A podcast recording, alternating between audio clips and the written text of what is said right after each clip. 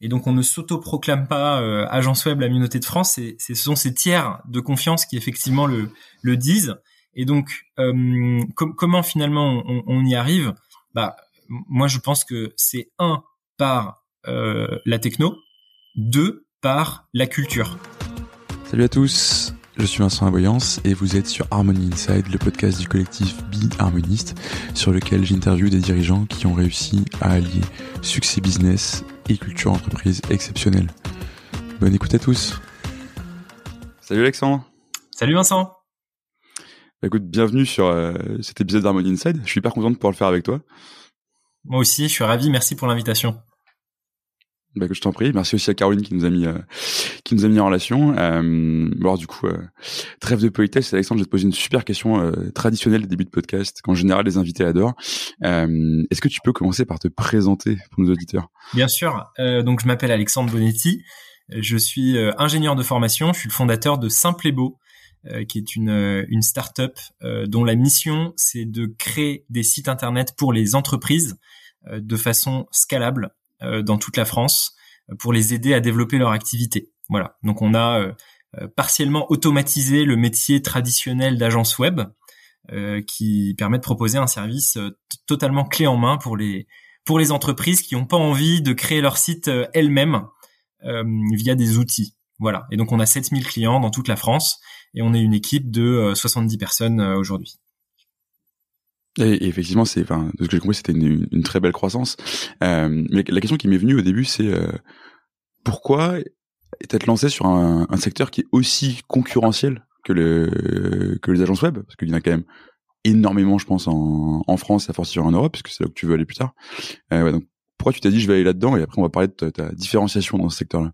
Bien sûr. Alors, en, en toute, euh, une de nos valeurs, c'est la transparence.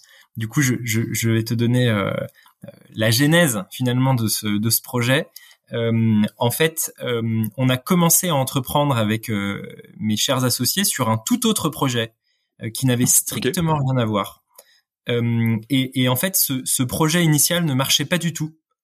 Et donc, pour pour survivre, on s'est mis à faire des sites internet à la main, comme une agence web classique finalement, parce que c'est ce qu'on savait faire aussi hein, mhm. en sortant d'école d'ingé. Euh, et ça, par contre, ça marchait très bien. Et c'était assez répétitif de, de, faire des sites internet pour des entreprises. C'était pas hyper intéressant. Du coup, on a décidé de l'automatiser euh, pour nous focaliser sur le projet initial, euh, qui, qui, ne marchait toujours pas. c'était quoi le projet de départ du coup? Alors, le projet initial, c'était une plateforme pour mettre en relation des marques et leurs clients ambassadeurs à qui en fait les marques pouvaient donner des cadeaux en échange de promotions sur les réseaux sociaux c'était un peu une plateforme d'influence, euh, mais à l'époque, il n'y avait pas, euh, enfin, il y avait pas tout ce qui existe aujourd'hui. Euh, on n'a pas réussi à le développer. Hein. Et, et, et, donc, on, on finalement, en fait, en automatisant la création de sites, hein, et ben ça, par contre, ça s'est mis à cartonner. Donc, ce qui était en fait notre notre projet un petit peu de côté, notre projet qui nous permettait de survivre, au bout de un an et demi, est devenu notre projet principal via un pivot.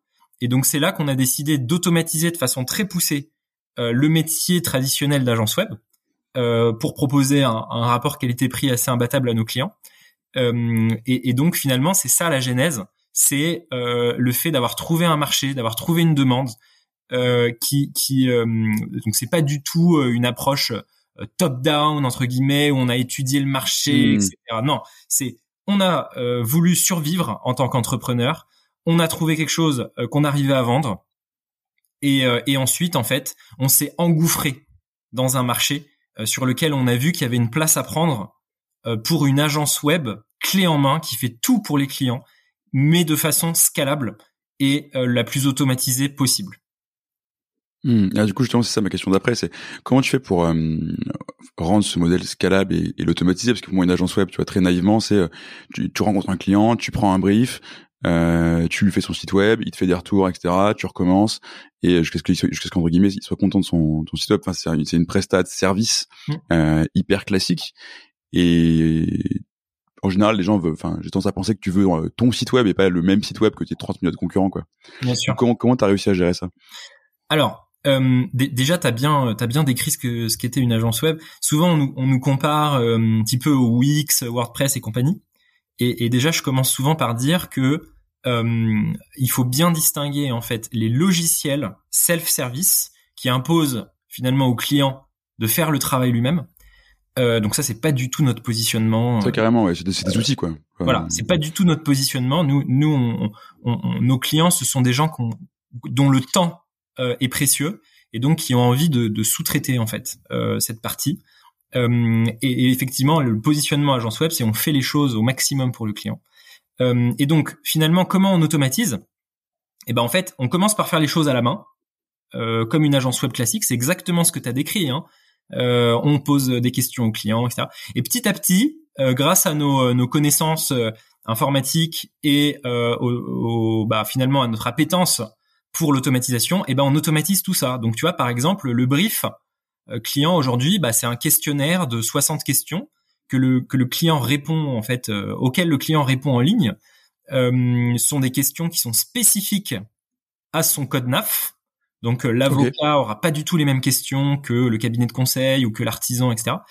Euh, derrière, en fait, à, à, à partir de, des réponses du client, eh bien, on va être capable de générer automatiquement quatre propositions de site internet qui sont strictement uniques pour ce client. Donc on a euh, on n'a pas des templates, on a on a en fait un générateur automatique de design euh, avec des, des, grosses bases de données en fait euh, de de, de textes, d'images, de police, de, euh, de règles qui permettent de générer finalement des sites strictement uniques. Euh, donc on lui génère quatre propositions de sites internet strictement uniques. Le client choisit euh, bah, la, la, la, maquette qu'il préfère parmi les quatre. Et après, seulement à ce moment-là, on a de l'humain qui entre en jeu euh, pour une phase d'aller-retour illimité sur euh, cette maquette pour aboutir finalement à un site qui plaît parfaitement et qui est strictement unique pour un client donné. Donc on a automatisé à peu près 70% du travail, entre 70 et 80% du travail d'une agence web, tout en gardant une fine couche de service euh, au-dessus euh, et, donc on a des, experts qui se focalisent sur ce qui a le plus de valeur pour le client, c'est-à-dire le conseil, le référencement, euh, la finalisation des, euh, des, petites finitions finalement sur le site. Et, voilà, donc on a le meilleur de l'automatisation et le meilleur du service hmm. pour nos clients professionnels. Mais ce que j'allais dire, tu es complètement dans une logique de 80-20 en fait, et du coup ça te, permet, ça te permet d'offrir du, euh, du service client, des allers-retours illimités, ce qui au final va, te permettre d'avoir une expérience client qui va sûrement être meilleure que la plupart des, euh, des agences web de ton marché.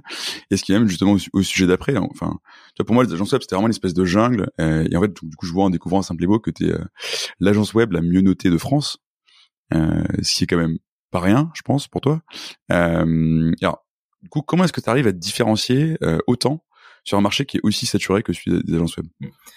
Alors déjà effectivement on est on est euh, on, est euh, assez euh, fier finalement de ce que nos équipes ont réussi à réaliser en termes de satisfaction client. Et, et ce qui est encore plus beau c'est que ce sont des tiers qui, qui nous qui nous évaluent comme Trustpilot comme les avis Google etc et donc on ne s'auto-proclame pas agence web la mieux de France, c'est, ce sont ces tiers de confiance qui effectivement le, le disent. Et donc, euh, comment finalement on, y arrive? Bah, moi, je pense que c'est un par euh, la techno, deux par la culture, euh, la culture d'entreprise qui qui qui nous permet en fait de proposer une expérience client qui, est qui, qui, qui est surprenante en fait pour le, pour les clients. ils, sont pas habitués en fait hein, euh, à avoir euh, une telle euh, bienveillance, une telle réactivité.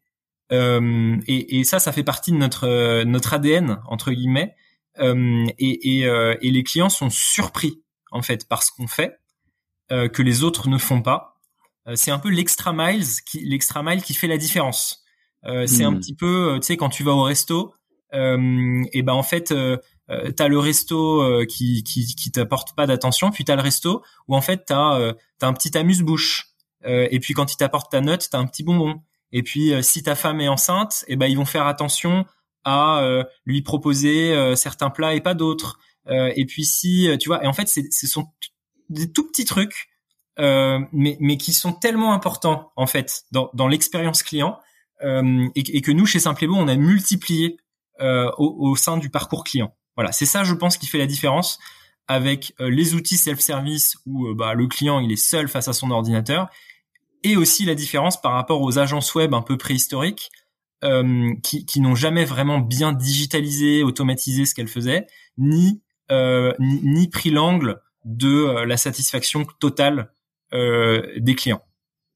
Ouais, du coup, cette, cette, cette culture entreprise euh, hyper axée sur la satisfaction client, en fait, t'en fais un avantage concurrentiel. Mais bah, comment t'as fait? C'est un truc qui a toujours été là, parce qu'en plus ta boîte grossit, etc. T'as recruté pas mal de monde ces derniers temps.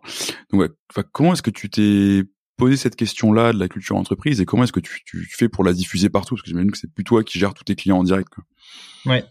Alors effectivement, le bon, euh, au début, en toute transparence, hein, euh, nos valeurs, notre culture, c'était des des mots euh, sur un mur. Voilà, hmm. comme beaucoup de boîtes, hein, on a pris une photo, on était content. Euh, et ça, c'était le, le, le niveau zéro entre guillemets de la culture d'entreprise. Euh, et, et, en fait, petit à petit, on a rendu les choses explicites. Euh, on a traduit ça dans tous les pôles de l'entreprise, donc dans le recrutement, dans tout ce qui est RH, dans le positionnement de notre offre, dans notre site internet, dans notre communication, dans notre relation avec nos clients. Et en fait, il y a une espèce de cohérence dans, dans, dans tout ce qu'on fait euh, sous la lumière de nos valeurs qu'on a explicitées. Et en fait, aujourd'hui, à chaque fois qu'on prend une décision, et en fait, il y en a, en une journée, on prend 50 décisions.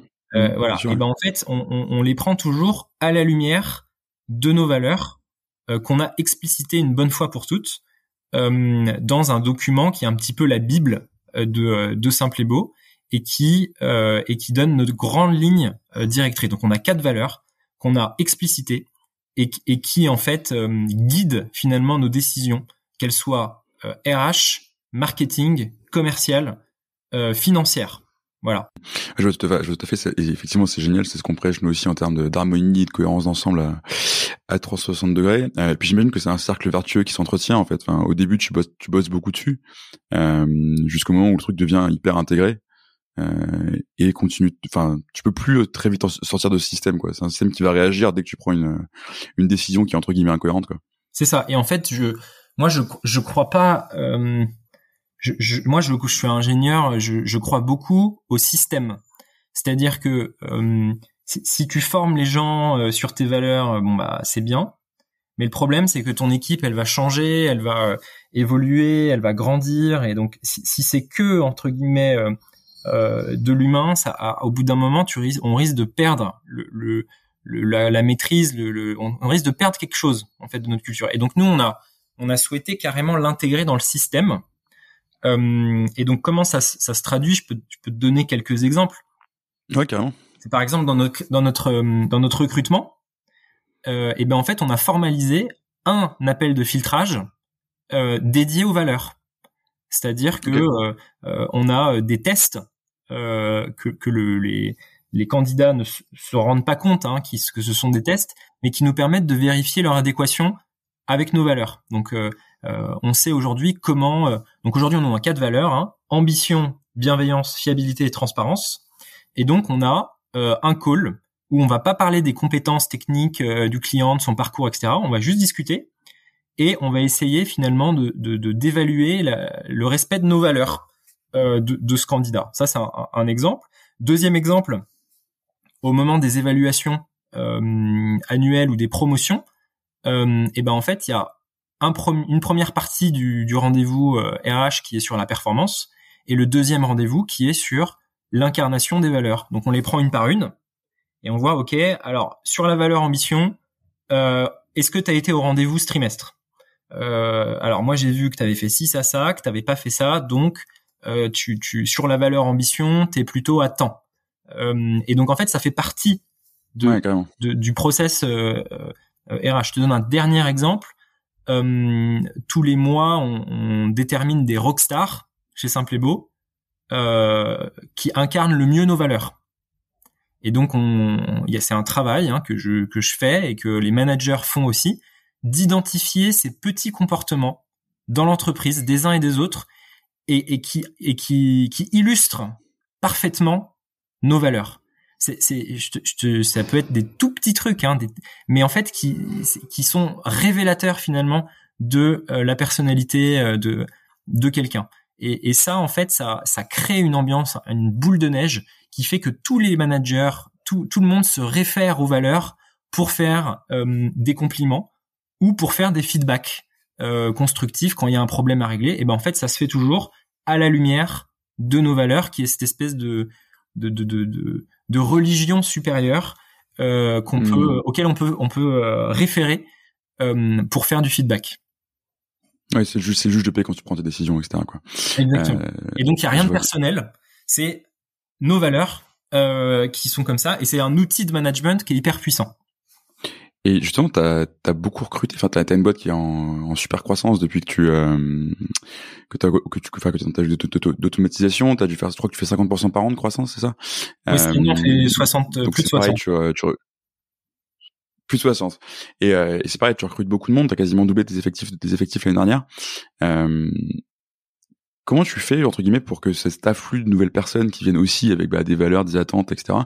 Euh, ça, ça dilue pas euh, justement les valeurs? Est-ce que tu t'en reparles avec eux? Est-ce que tu, les revisites avec eux pour savoir si elles sont toujours pertinentes? Euh, Oui, alors déjà elles ont été déterminées euh, effectivement avec les équipes. Tous les deux ans minimum, on refait un travail on rechallenge nos valeurs avec les équipes. On refait la Bible en fait. Ok. bon, on l'a refait une fois pour l'instant parce que on n'est pas non plus si vieux que ça. Euh, on euh, et en fait, comment on fait C'est ce que je disais tout à l'heure, hein, c'est que c'est dans le système, c'est dans le recrutement, dans l'onboarding, dans les évaluations, tous les mois lors des euh, awards pour les rockstars. c'est un travail continu qui, qui, qui ne doit jamais s'arrêter et dont le retour sur investissement n'est jamais immédiat, puisque quand tu mets en place les valeurs, en fait, bah ou même la culture, en fait, c'est un coût euh, de temps. Complètement. Euh, à court terme. Euh, c'est-à-dire que concrètement, euh, enfin, on a fait tellement de travaux, tellement de formations, de brainstorm, etc. Au bout d'un moment, je me disais, mais c'est dingue le temps qu'on y passe.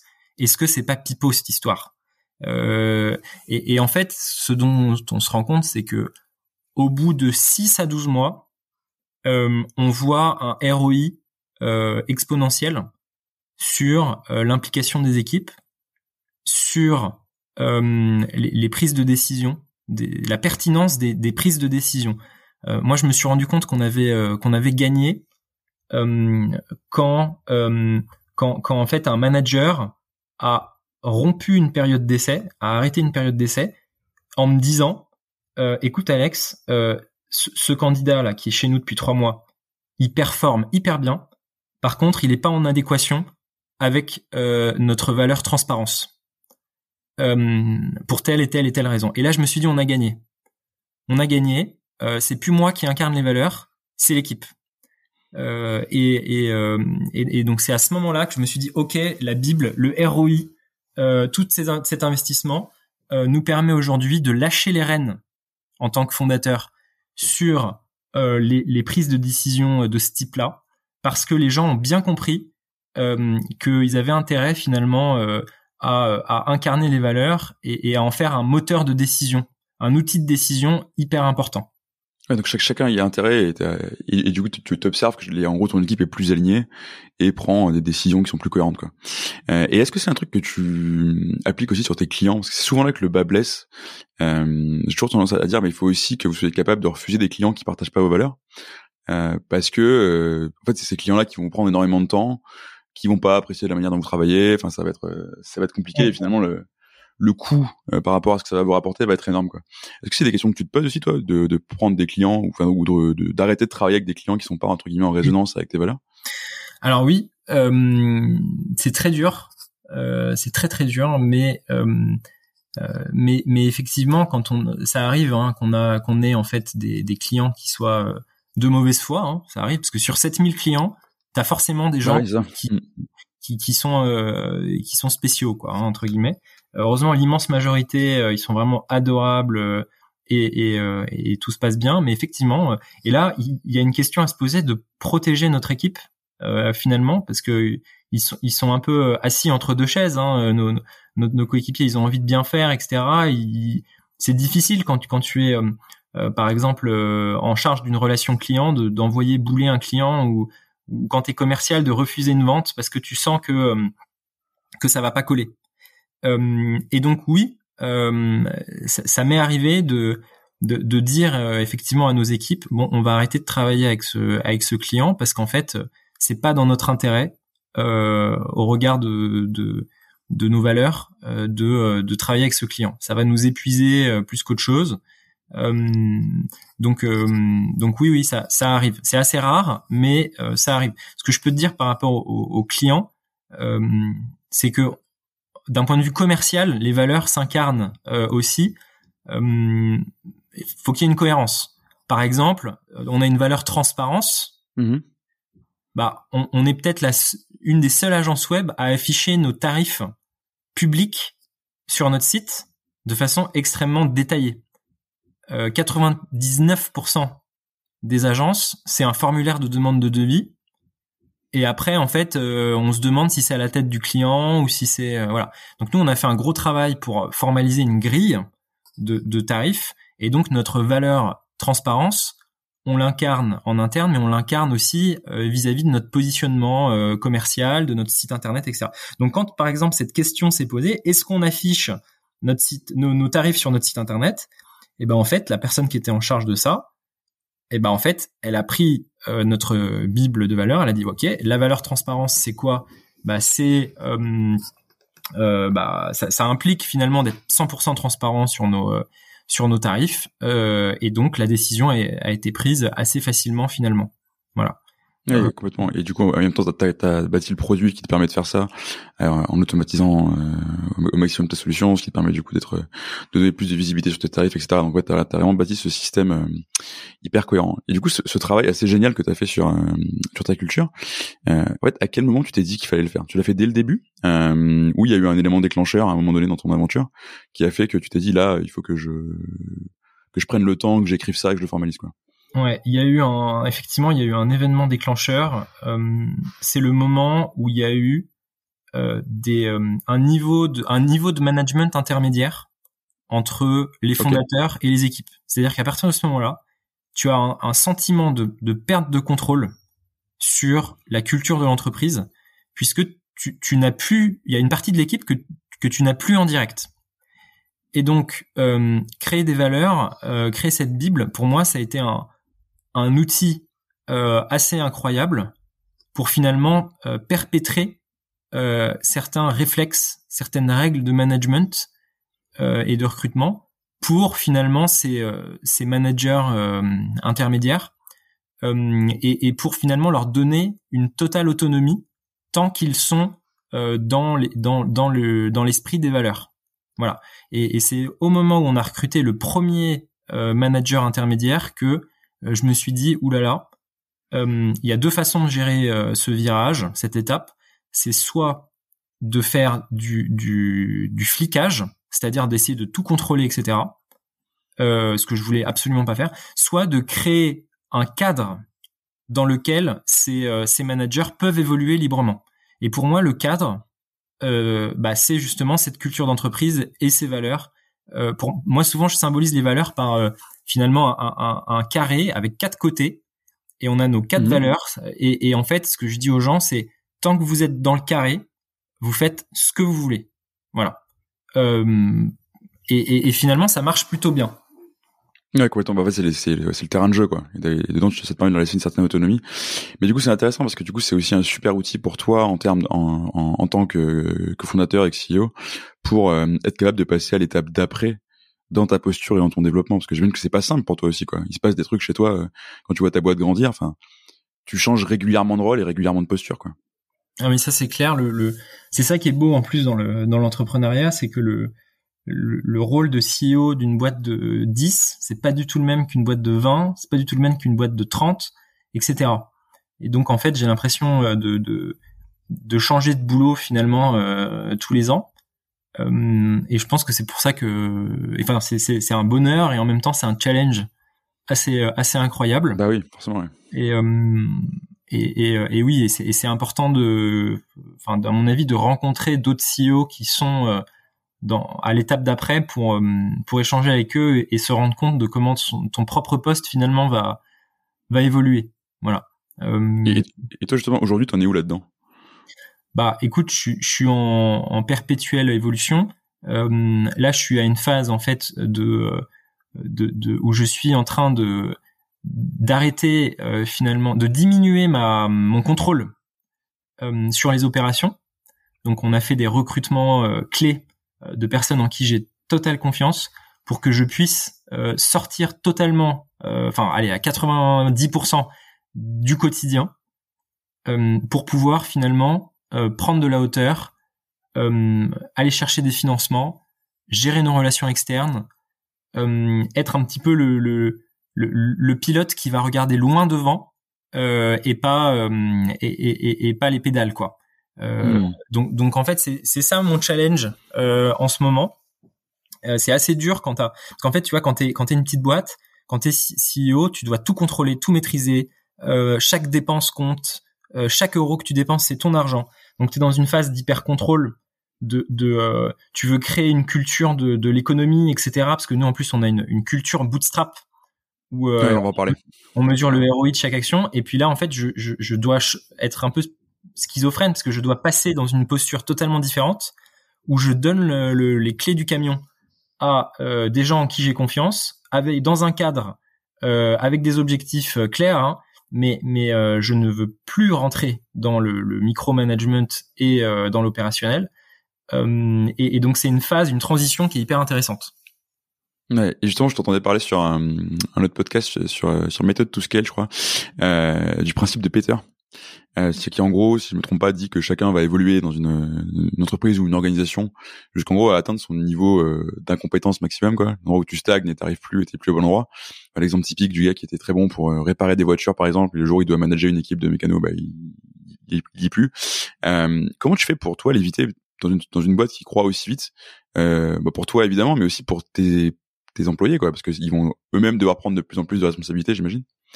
Effectivement. comment tu gères euh, ce truc-là ouais, donc principe de Peter, euh, je, je réexplique très très synthétiquement. Ça dit que tant que t'es bon, bah forcément t'évolues vers le haut. Et puis le jour où t'es plus bon dans ton poste, bah t'évolues plus parce que forcément t'es pas bon, donc euh, on va pas te donner une promotion. Et du coup, tu stagnes à une, à une position où t'es pas bon.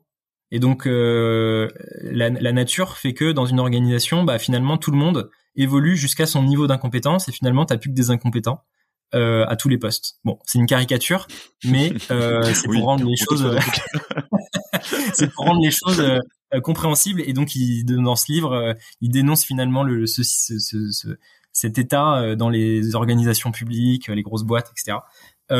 Et, et, donc nous, comment on contre comment on contre ça? Euh, déjà, premièrement, euh, c'est que on, on, on, explique aux gens euh, quand ils arrivent hein, que euh, le, le, le, quand t'es dans une boîte qui grandit vite, euh, le simple fait de rester à ton poste, c'est une évolution. Hmm. Je, je, prends l'exemple d'un manager commercial. si tu manages, t'es manager commercial d'une de, de, équipe de trois sales, de trois commerciaux, si l'année d'après t'en manages 15, euh, bah en fait, t'as pas changé de poste, mais t'as eu une promotion en quelque sorte. c'est le même job. C'est déjà un défi de toujours être la bonne personne pour ce poste. Euh, et donc il faut le voir comme ça. Donc tu as une notion de gestion des attentes euh, des gens qu'on recrute en leur expliquant que déjà rester à leur poste, euh, surtout quand tu as une dimension de management, c'est déjà entre guillemets une évolution forte. Ça c'est le, premier, la première clé. La deuxième clé, c'est que chez Simple et Beau, on valorise autant les experts et les managers. C'est-à-dire que on, dit aux gens, quand vous rejoignez Simple euh, ce sont des cycles de trois ans ou de deux trois ans sur un poste. Et après ces deux trois ans, il y a plusieurs possibilités. Soit tu évolues vers un poste d'expert parce que ça te plaît bien, parce que tu veux euh, voilà euh, avoir de la seniorité sur un poste. Soit tu évolues vers un poste de leader de manager. Et dans beaucoup de boîtes, on valorise beaucoup plus les leaders que les experts. Et ben chez Simple hmm. c'est pas du tout ça. Euh, pour nous, un, un, senior sur un poste, il a autant de valeur que le leader. Euh, et donc en fait, on leur explique qu'il y a ces deux branches finalement, ces deux dimensions euh, d'évolution, et que dans nos rémunérations, dans nos, nos, bah, toutes nos rétributions, toute notre reconnaissance aussi, ce sont des branches qui sont qui, qui, ont la même valeur finalement, et qui et qu'il ne faut pas être omnibulé par le fait d'être manager. Au contraire, c'est une grande difficulté d'être manager, c'est énormément de contraintes. Euh, et, tout le monde ne s'épanouit pas là-dedans. Donc, on, résout aussi le problème de, Peter en, disant aux gens, bah, ne devenez pas forcément manager. Euh, voilà. Et troisième clé, c'est accompagner les gens vers la sortie. C'est-à-dire que euh, quand quelqu'un n'est plus bon euh, à son poste ou quand quelqu'un a fait le tour de son poste, eh ben il faut absolument euh, l'accompagner vers la sortie avec la tête haute euh, c'est-à-dire que euh, euh, moi, je, suis convaincu que parfois c'est dans l'intérêt de la personne, bien qu'il soit bon, hein, c'est dans l'intérêt de la personne de partir de Simple et Beau pour faire une autre expérience. parce qu'il n'y a pas d'opportunité pour lui chez nous. Et donc, on a une grande transparence avec les gens quand ils arrivent et en leur disant, bah écoute, voilà, au bout de trois ans, il est possible que tu aies fait le tour du poste, que t'aies pas envie de devenir expert, qu'il n'y ait pas de position de manager de disponible. Et donc, bah écoute, tu, partiras peut-être de Simple et Beau avec une très belle lettre de recommandation. On va te recommander à d'autres boîtes euh, avec qui on travaille et avec qui eux nous envoient aussi euh, pas mal de gens, etc.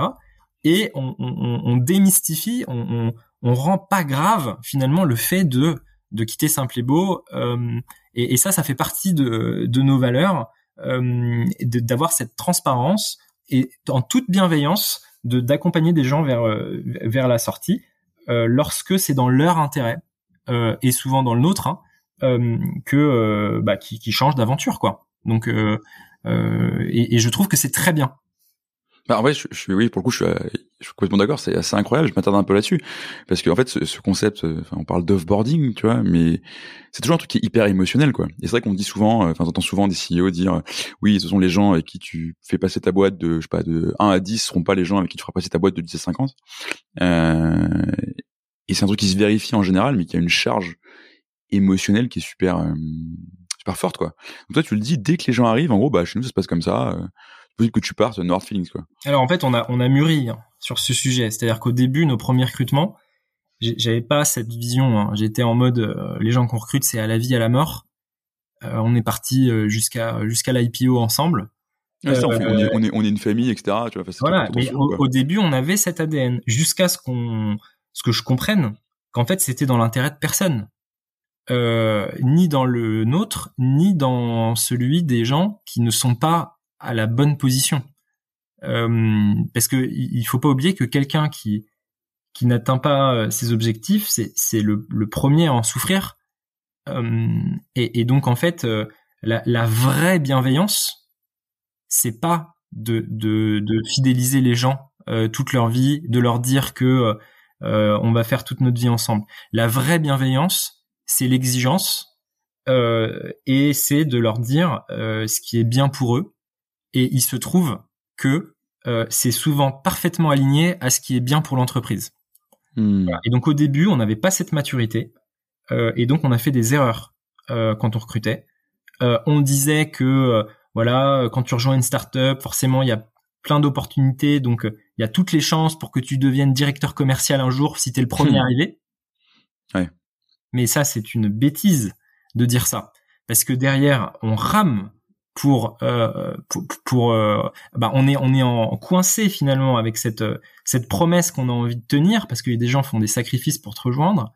Euh, et euh, la réalité du terrain qui fait que comme tu l'as justement dit euh, les gens du début sont pas forcément les, les bonnes trois ans après.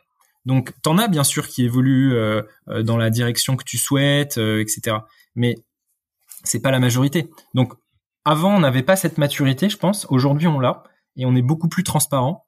Euh, et finalement, ça, ça, ça marche tout aussi bien pour attirer des talents, euh, d'être parfaitement pragmatique et transparent. Ils, ils apprécient énormément euh, notre transparence et ils sentent qu'on peut euh, euh, discuter de tout euh, et ils prennent le pari. Voilà. Et, et, donc oui, je te, je te, je te confirme que c'est un challenge d'être bienveillant, de ce, ce qu'on appelle la bienveillance. pour moi, a beaucoup évolué. Au début, c'était d'être super gentil, de, de, de, former tout le monde, de, de leur offrir des opportunités à tous, chez nous, exclusivement, etc. D'augmenter tout le monde tous les ans. Et, et, et, en fait, non, c'est pas ça la vraie bienveillance pour notre collectif. En fait, la, la bienveillance chez toi, c'est globalement traiter les gens comme des adultes, quoi. Voilà, traiter les gens comme des adultes et, euh, et, et, surtout penser à euh, non pas à leur, euh, leur confort court terme, parce que le confort court terme, c'est toujours de rester là où t'es. Hein. Mmh. Et finalement, euh, leur, euh, bah, leur confort long terme. Si, si, et donc souvent, leur confort, leur ambition personnelle, ça peut être effectivement bah, soit de se former et de revenir. Là, par exemple, on a euh, quelqu'un de chez Simple et Beau qui a commencé euh, euh, à la relation client, qui a ensuite qui est allé aux opérations. Là, elle est allée faire une formation de développeur informatique et je sais qu'elle revient dans six mois pour rejoindre l'équipe développeur informatique. Et pour moi, ça, c'est une, histoire géniale de, quelqu'un qui suit sa route, qui se forme, mais qui nous, aime, entre guillemets, tellement, et on l'aime aussi énormément, que euh, son poste évolue, elle va se former, elle revient, etc. Euh, mais on va pas euh, lui dire que tout se passe bien, qu'elle est bien à son poste, qu'elle est épanouie et qu'elle changera jamais. Voilà. Et ça, ça fait partie de notre culture. Là, elle est totalement alignée avec la valeur ambition, qui consiste à challenger sa position tous les deux trois ans. Ouais, puis justement, je, reviens sur le truc que tu as dit, tu dis le, le confort court terme pour quelqu'un, c'est toujours de rester là où il est.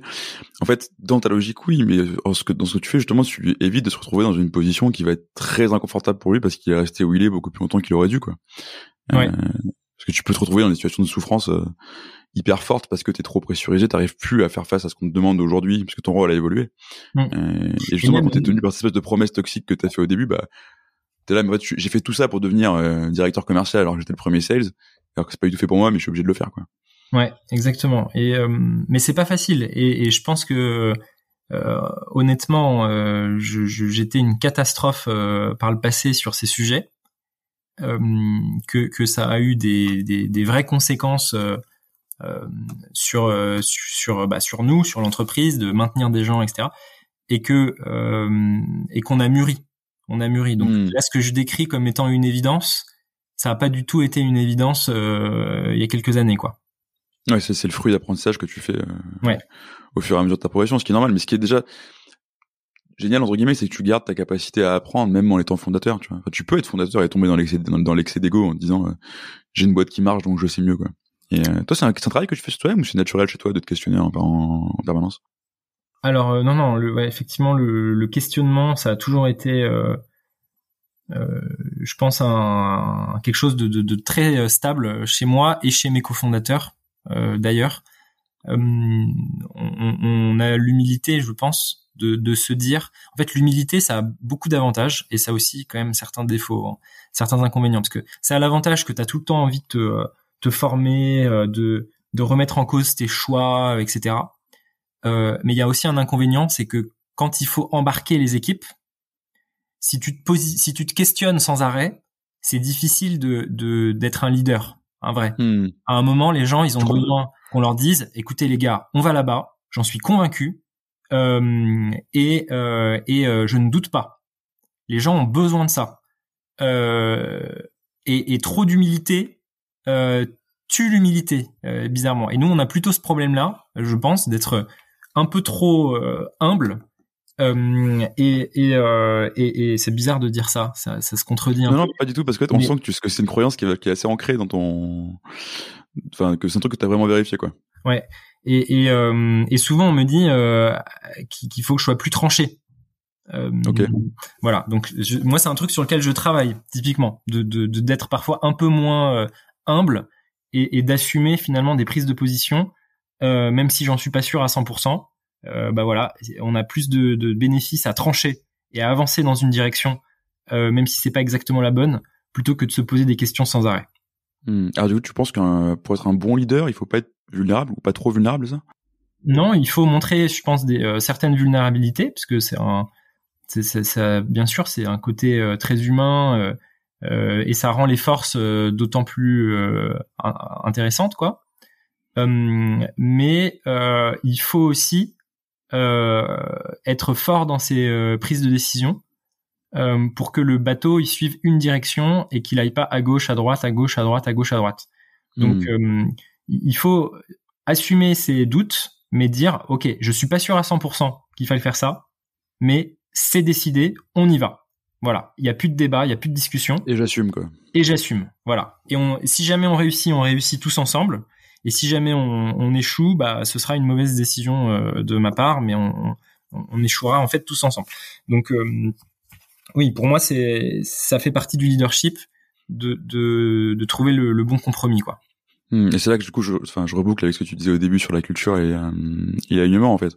Quand tu prends une décision dont t'es pas sûr à 100%, mais tu dis, écoutez, dans tous les cas, elle correspond à nos valeurs, ça rend vachement plus simple de l'assumer aussi. Enfin, si tu t'es planté, t'as fait, écoute, on a fait ce qu'on était et puis. Euh, oui, c'est pas de regret quoi. C'est vrai que les, les, les, valeurs sont un refuge euh, assez confortable pour prendre des décisions, parce qu'en fait, ça ça rend les choses euh, non personnelles déjà et ça euh, c'est un petit peu une, euh, une des règles euh, qui s'imposent à tous, même aux fondateurs. Hmm. Et, et, donc ça, ça rend les choses bien plus légitimes. Il n'y a pas de chef, il n'y a pas de limite. Parfois, si je prends une décision qui est pas cohérente avec nos valeurs, bah t'en fais pas que le, stagiaire me le dira sans, sans aucun scrupule et il aura raison. Et, c'est là que t'as gagné en général. Ouais.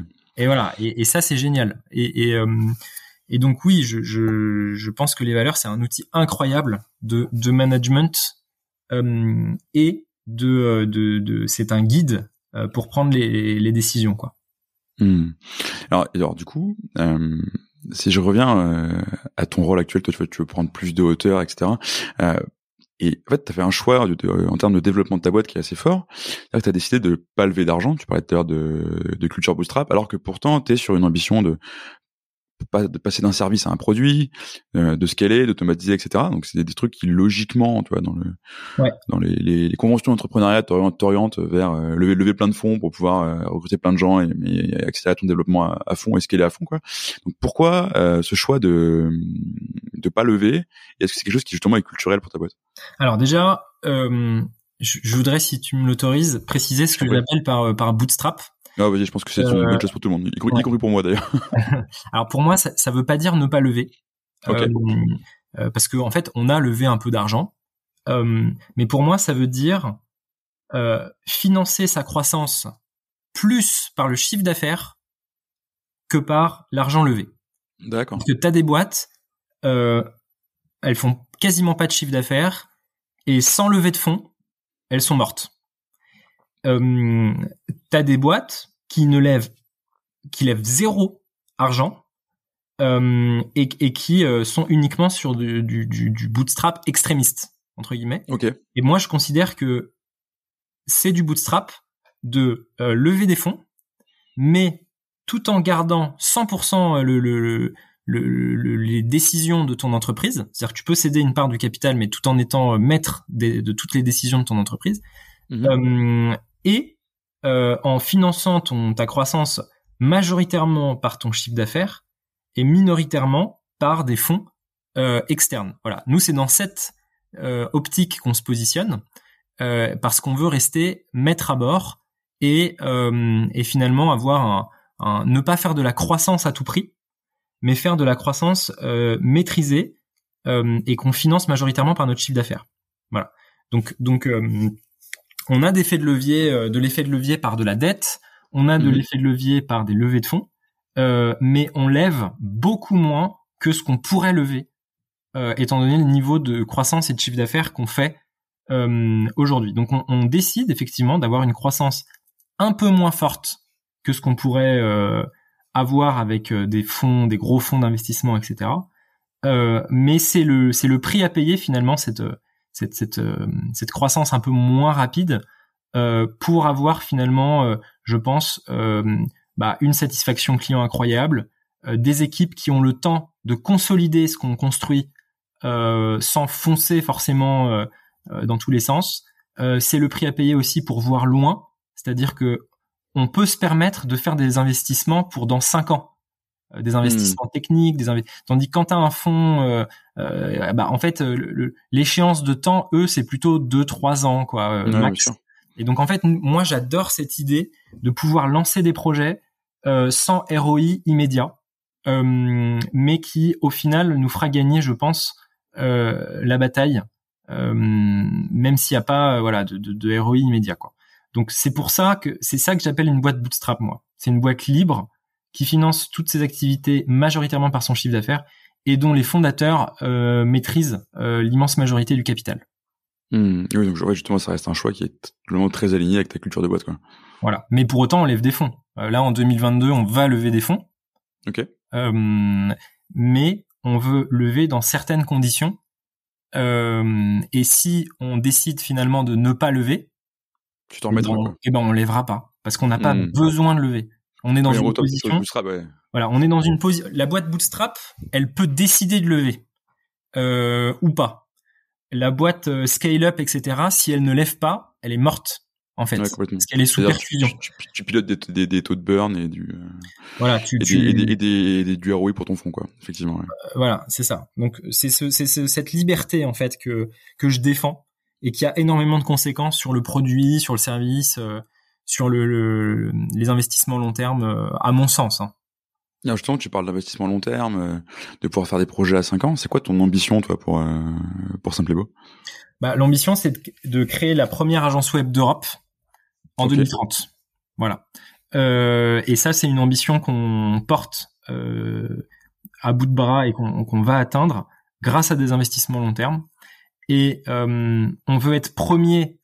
Premier, être premier, ça veut, ça veut pas dire grand chose en fait. Il faut déterminer les indicateurs mesurables. Oui, et tout le monde peut être le premier si tu détermines les bons indicateurs d'ailleurs. Voilà. Donc nous, ce qu'on a déterminé, c'est deux indicateurs. Le premier, c'est le NPS, donc la satisfaction client. Et le deuxième, voilà. Et le deuxième, c'est euh, la croissance.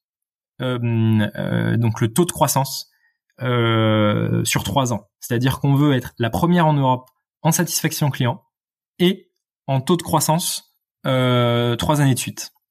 Voilà. Et est-ce que tu est-ce que tu mesures le, taux de croissance et l'impact de ton activité, mais sur tes clients? Parce que le principe, c'est euh, enfin, ils viennent te voir pour faire un site web. J'imagine que c'est quand même globalement pour accroître leur, leur visibilité et donc leur volume d'affaires, quoi. Ouais, tout à fait. Alors en fait, euh, nous, ce qu'on vend, euh, en fait, il y a beaucoup d'agences web qui vendent du rêve. Ils vont dire à, leur, ils vont dire à leurs clients, euh, bah, grâce à votre site, votre, votre chiffre d'affaires va exploser, va augmenter en moyenne de 45%, comme s'ils pouvaient mesurer les choses. Nous, on a une promesse beaucoup plus saine, à mon avis, et beaucoup plus atteignable, qui consiste à dire, déjà, ce qu'on ce qu'on vous vend, c'est de la crédibilité. C'est-à-dire que euh, ce qu'on vous vend, c'est euh, le fait que quand on va taper votre nom d'entreprise sur Google, on va trouver quelque chose de canon. Hmm. Et en fait, on est convaincu, nous, que pour trouver euh, des, clients, bah, les entreprises classiques, il y a, y, a, un axe de, développement qui est majeur, c'est le bouche à oreille, et, et, que en fait, comment ça marche le bouche à oreille? Eh bien en fait, euh, les gens ils, demandent autour d'eux qui connaît, euh, je sais pas moi, un bon avocat. Euh, là, on leur donne deux ou trois noms d'avocats. et derrière, ce que font les gens, c'est qu'ils googlisent les, les noms mmh. de ces entreprises. Et c'est là que le site internet a de la valeur pour closer, pour transformer ce bouche à oreille en client. Parce que entre un avocat qui n'a pas de site internet, qui a rien, et un autre avocat qui a un beau site internet complet avec des témoignages de clients, des articles intéressants, un formulaire de contact pour euh, prendre un rendez-vous facilement, etc. Bah, c'est évident que euh, on aura tendance à euh, contacter ce, deuxième avocat. Et donc nous, c'est ça qu'on leur promet, et c'est une promesse qu'on peut tenir à 100%. Et ensuite, effectivement, s'ils veulent du référencement Google ou des choses comme ça, et eh ben oui, on a des, options qui permettent d'avoir ça. Mais on, on, leur dit très clairement que le gain qu'on leur promet, c'est un, gain en crédibilité qui va contribuer à leur chiffre d'affaires, mais qu'on ne saurait leur dire si ça va permettre d'augmenter leur chiffre d'affaires de 40%. Euh, c'est un peu comme quand euh, un, un, avocat euh, se paye, j'en sais rien moi, un costard, des cartes de visite, etc. Il sait pas exactement ce que ça va lui rapporter, mais il sait que s'il en a pas, il est mal barré quand même euh, en termes de crédibilité. Voilà. Et donc, contrairement à nos concurrents qui promettent monts et merveilles en ce qui concerne le ROI. on est parfaitement transparent avec nos clients et malgré tout, on essaye de leur faire des rapports de trafic chaque mois. Hein. Chaque mois, ils ont un mhm. rapport de trafic, le nombre d'appels qu'ils ont reçus, le nombre de visites qu'ils ont reçues sur leur site internet, le nombre de demandes de devis qu'ils ont reçues. Donc ça, on peut le mesurer mais in fine, on n'est pas capable de leur dire que c'est plus 40% de chiffre d'affaires ou plus 30, euh, etc. Ok, je vois. Ouais, je te pose cette question-là parce que hum, sur ton, sur ton site web, notamment, tu communiques sur ta, sur ta raison d'être. Euh, en gros, permettre aux entrepreneurs de révéler leur potentiel, quoi. Euh, tu peux leur formuler si la formule mal. Mais euh, et, d'ailleurs, ce que j'ai beaucoup aimé, c'est que justement, tu prends des engagements. tu t'arrêtes pas euh, avec, enfin, juste avoir un why entre guillemets, c'est bien, mais toi, tu as réussi à le rendre assez opérationnel, quoi. Et du coup, c'était pour savoir comment ces engagements que tu prends par rapport à ton, à ta raison d'être se se matérialise ta, ta trajectoire de croissance quoi. Ouais, bah euh, en, fait, euh, quand on est sur un marché sinistré entre guillemets comme le nôtre, hein, le, site internet, c'est ce que j'appelle sinistré carrément. Ouais, sinistré, c'est ce que en fait c'est ce que euh, je décris comme un marché où en fait il y, a, y, a, un déficit de confiance, c'est-à-dire que les, les, hmm. les, gens se sont beaucoup fait arnaquer par des acteurs un peu requins. C'est un peu le monde des télécoms il y a dix ans, tu vois, où, où où tu tu tu te demandais si euh, ou les panneaux solaires euh, il y a dix ans ou a quelques années aussi tu te disais mais il y a, tellement d'arnaqueurs dans ce secteur c'est tellement opaque euh, que les gens ont peur de s'y lancer quoi ce qu'ils maîtrisent pas et, en fait sur ce type de marché je pense qu'une bonne stratégie c'est effectivement de prendre le contre-pied des acteurs historiques et de jouer la carte de la confiance à 100%. Et donc la carte de la confiance, ça passe par des engagements euh, gravés dans le marbre euh, quant à ton entreprise. Euh, et donc c'est une ADN, c'est des engagements factuels. Euh, nous, par exemple, c'est le, le fait de proposer des contrats sans engagement de durée. Euh, ça, c'est un engagement hyper fort euh, qui, qui dit beaucoup de choses aux clients. finalement, il, il, se dit mais en fait, si j'ai aucun engagement, ça veut dire que simple et beau est quand même assez sûr hmm. de me satisfaire. Euh, et à fond dans, ta valeur fiabilité. Voilà, on est transparence même, parce qu'en fait, le, la clé de l'engagement, c'est euh, on te fait des belles promesses, on t'engage, et puis après, en fait, euh, même si on tient pas nos promesses, bah t'es engagé. Bah nous, tout est cohérent, c'est-à-dire que on propose des contrats sans engagement de durée, mais c'est une évidence vu qu'on est transparent on n'a aucune raison d'engager les gens. Euh, c'est quelqu'un qui est qui, qui est euh, euh, qui, qui, est droit dans ses bottes, dans ses promesses, n'a aucune raison pour moi d'engager euh, les clients. C'est un gage de qualité finalement d'engager.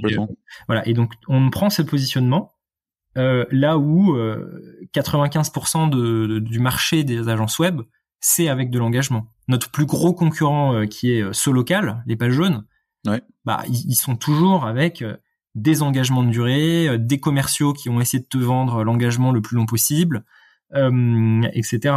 Euh, donc euh, c'est une toute autre ADN qu'on a décidé de prendre et ça nous oblige en fait parce que quand tu as des clients sans engagement, ça implique plein de choses derrière sur bah, ta promesse, c'est un garde-fou finalement. Mm, mm, les commerciaux ne peuvent pas dire n'importe quoi.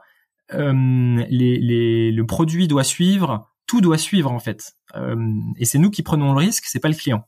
Donc euh, pour moi, les, valeurs, elles, doivent être cohérentes avec son offre commerciale. Voilà. Et du coup, c'est hyper cohérent avec, au final, ce que tu disais au tout début, qui était de dire, voilà, on a une culture de l'excellence, de satisfaction client avant tout, et ça va très bien en fait à un autre niveau avec ton modèle de croissance puisque quand tu quand t'as pas besoin de lever entre guillemets enfin quand t'as besoin d'engager tes clients sur sur 12 mois etc c'est souvent que derrière t'es en train d'essayer de, mettre en avant des multiples euh, d'ARR de revenus euh, revenus annuels récurrents euh, qui sont des trucs qui vont très bien passer auprès des fonds qui vont te permettre de toujours lever plus d'argent etc euh, et enfin du coup bah, tout ça pour souligner que derrière t'as cette cohérence d'ensemble sur ton modèle quoi. Ouais et encore hein, c'est c'est euh, tu vois ce que les fonds regardent c'est aussi le taux de résiliation. C'est à dire que on n'a pas hmm. d'engagement, certes, mais on a un taux de résiliation encore plus faible que certaines boîtes qui ont un engagement. C'est-à-dire que même quand t'engages les gens, euh, bon bah t'en as quand même qui arrêtent de payer, hein, et puis tu vas pas aller. Euh, oui bah oui. Euh, voilà. Et, et, donc en fait, ce que les fonds, les investisseurs apprécie chez Simple et Beau, c'est que bah, les clients restent en fait. parce que paradoxalement, hein, le, fait de savoir qu'ils sont libres, bah ça les fait rester. C'est un peu bizarre, mais c'est comme ça. Et, et, donc en fait, on, on est d'autant plus sexy entre guillemets pour les investisseurs parce que les gens sont là par choix. Nos clients sont là par choix, tu vois. Si t'as un, j'en sais rien moi. Euh, et donc nos, clients arrêtent pas de se faire démarcher hein, d'ailleurs hein, par des concurrents. Euh, ouais, parce qu'ils savent qu'ils peuvent partir, mais ils le font pas parce que justement ils. Euh, voilà. En cette liberté, cette Encore une fois, on en revient à traiter les gens un peu comme des adultes, tu vois. Enfin, tu cherches pas à les. Et, les gens partent pas. Les gens partent pas parce que les autres ils proposent des engagements, etc. Euh, et, et, et, que ce qui est la, la clé de notre secteur, c'est la confiance. Voilà, c'est un peu ce que Free a fait en, en, débarquant sur le marché des télécoms. Hein. Ils ont dit euh, c'est sans engagement, c'est tout illimité euh, et, euh, et c'est agressif en termes de prix et, euh, mmh. et surtout c'est sans engagement. Donc euh, vous, vous avez rien à perdre, tout à gagner à essayer quoi. Voilà, et donc nous c'est ce qu'on c'est ce qu'on dit aussi à nos à nos clients. Mmh, je vois très bien. Euh, merci pour tout ça. C'est le moment de la dernière question euh, traditionnelle du, euh, du podcast. toi aujourd'hui, tu nous as déjà, tu en as déjà donné beaucoup, mais quel serait ton conseil pour un dirigeant d'entreprise qui hésite à travailler sur sa culture d'entreprise? Alors en fait, déjà, euh, je lui dirais un de euh, le faire au bon moment. Et pour moi, le bon moment, c'est quand euh, tu commences à avoir du middle management. Parce que avant, tu es dans le rush total, etc. Après, ça commence à être trop tard, je trouve. Donc, tu vois, à partir de euh, 20, 20 euh, personnes, mhm. même 15 peut-être, c'est, allez, 20, 25 personnes, je dirais, c'est, le bon moment. Deuxièmement, euh, je, dirais de se faire accompagner euh, pour pas que ce soit un exercice pipeau. Parce que nous, on avait essayé de le faire nous-mêmes euh, pendant longtemps. Mhm. Et en fait, tu, tu, enfin, t'as quand même des gens dont c'est le boulot de faire ça pour des startups. Je te confirme. Bah voilà, comme je te confirme. Comme toi. Euh, donc soit recruter quelqu'un qui l'a déjà fait par le passé. nous, on, nous, on a recruté une VP. fait, ouais. Voilà, on a recruté une VP People dont c'était le métier avant de, de, faire ça en tant que consultante dans des, des, très belles boîtes. et donc, elle l'a fait pour nous. Et derrière, elle a, elle a un poste de, de, de DRH. Ou alors, euh, si on peut pas recruter euh, quelqu'un à temps plein pour faire ça et d'autres trucs, bah passer par une entreprise dont c'est le métier parce que euh, voilà. Et troisième conseil, ne pas attendre un ROI immédiat parce qu'il n'y en aura pas. c'est évident. mais voir ça comme un investissement pour dans 6 à 12 mois. et, et paradoxalement, on y passe du temps, mais derrière, ça nous en fait gagner énormément parce qu'en fait, on, crée grâce à la culture, grâce aux valeurs, on crée un cadre, on crée un carré, comme je disais tout à l'heure, dans lequel nos équipes vont pouvoir évoluer. Et donc ce cadre, plus il est clair, moins on a besoin de faire du micromanagement, moins on a besoin de corriger des, choses qui ont été faites qui sont pas alignées avec ce qu'on veut. Euh, et donc, euh, je trouve que c'est un, un, actif en fait, la culture d'entreprise, qui, qui, a un ROI euh, énorme pour la qualité de vie du des dirigeants en fait. Euh, euh, ça nous empêche finalement de passer du temps à répéter des trucs et que ça. On crée un système et après les gens ils évoluent dedans. Et, euh, et si jamais on veut corriger quelque chose, eh ben on corrige le système, on corrige pas les gens. Voilà. Et, et ça au moins c'est scalable entre guillemets. Euh, quand on a une équipe qui grandit, euh, t'as pas à faire un burn-out euh, pour manager les gens vis-à-vis des valeurs. T'as créé le système qui qui qui qui, qui, qui s'auto suffit. Voilà. Ce seraient mes mes trois conseils. Bah écoute, je pense que c'est un super mot de la fin. Je pourrais pas être plus d'accord avec toi. Euh, merci beaucoup, Alexandre. C'était hyper cool. Merci Vincent. Euh, et puis à bientôt. À bientôt. Salut.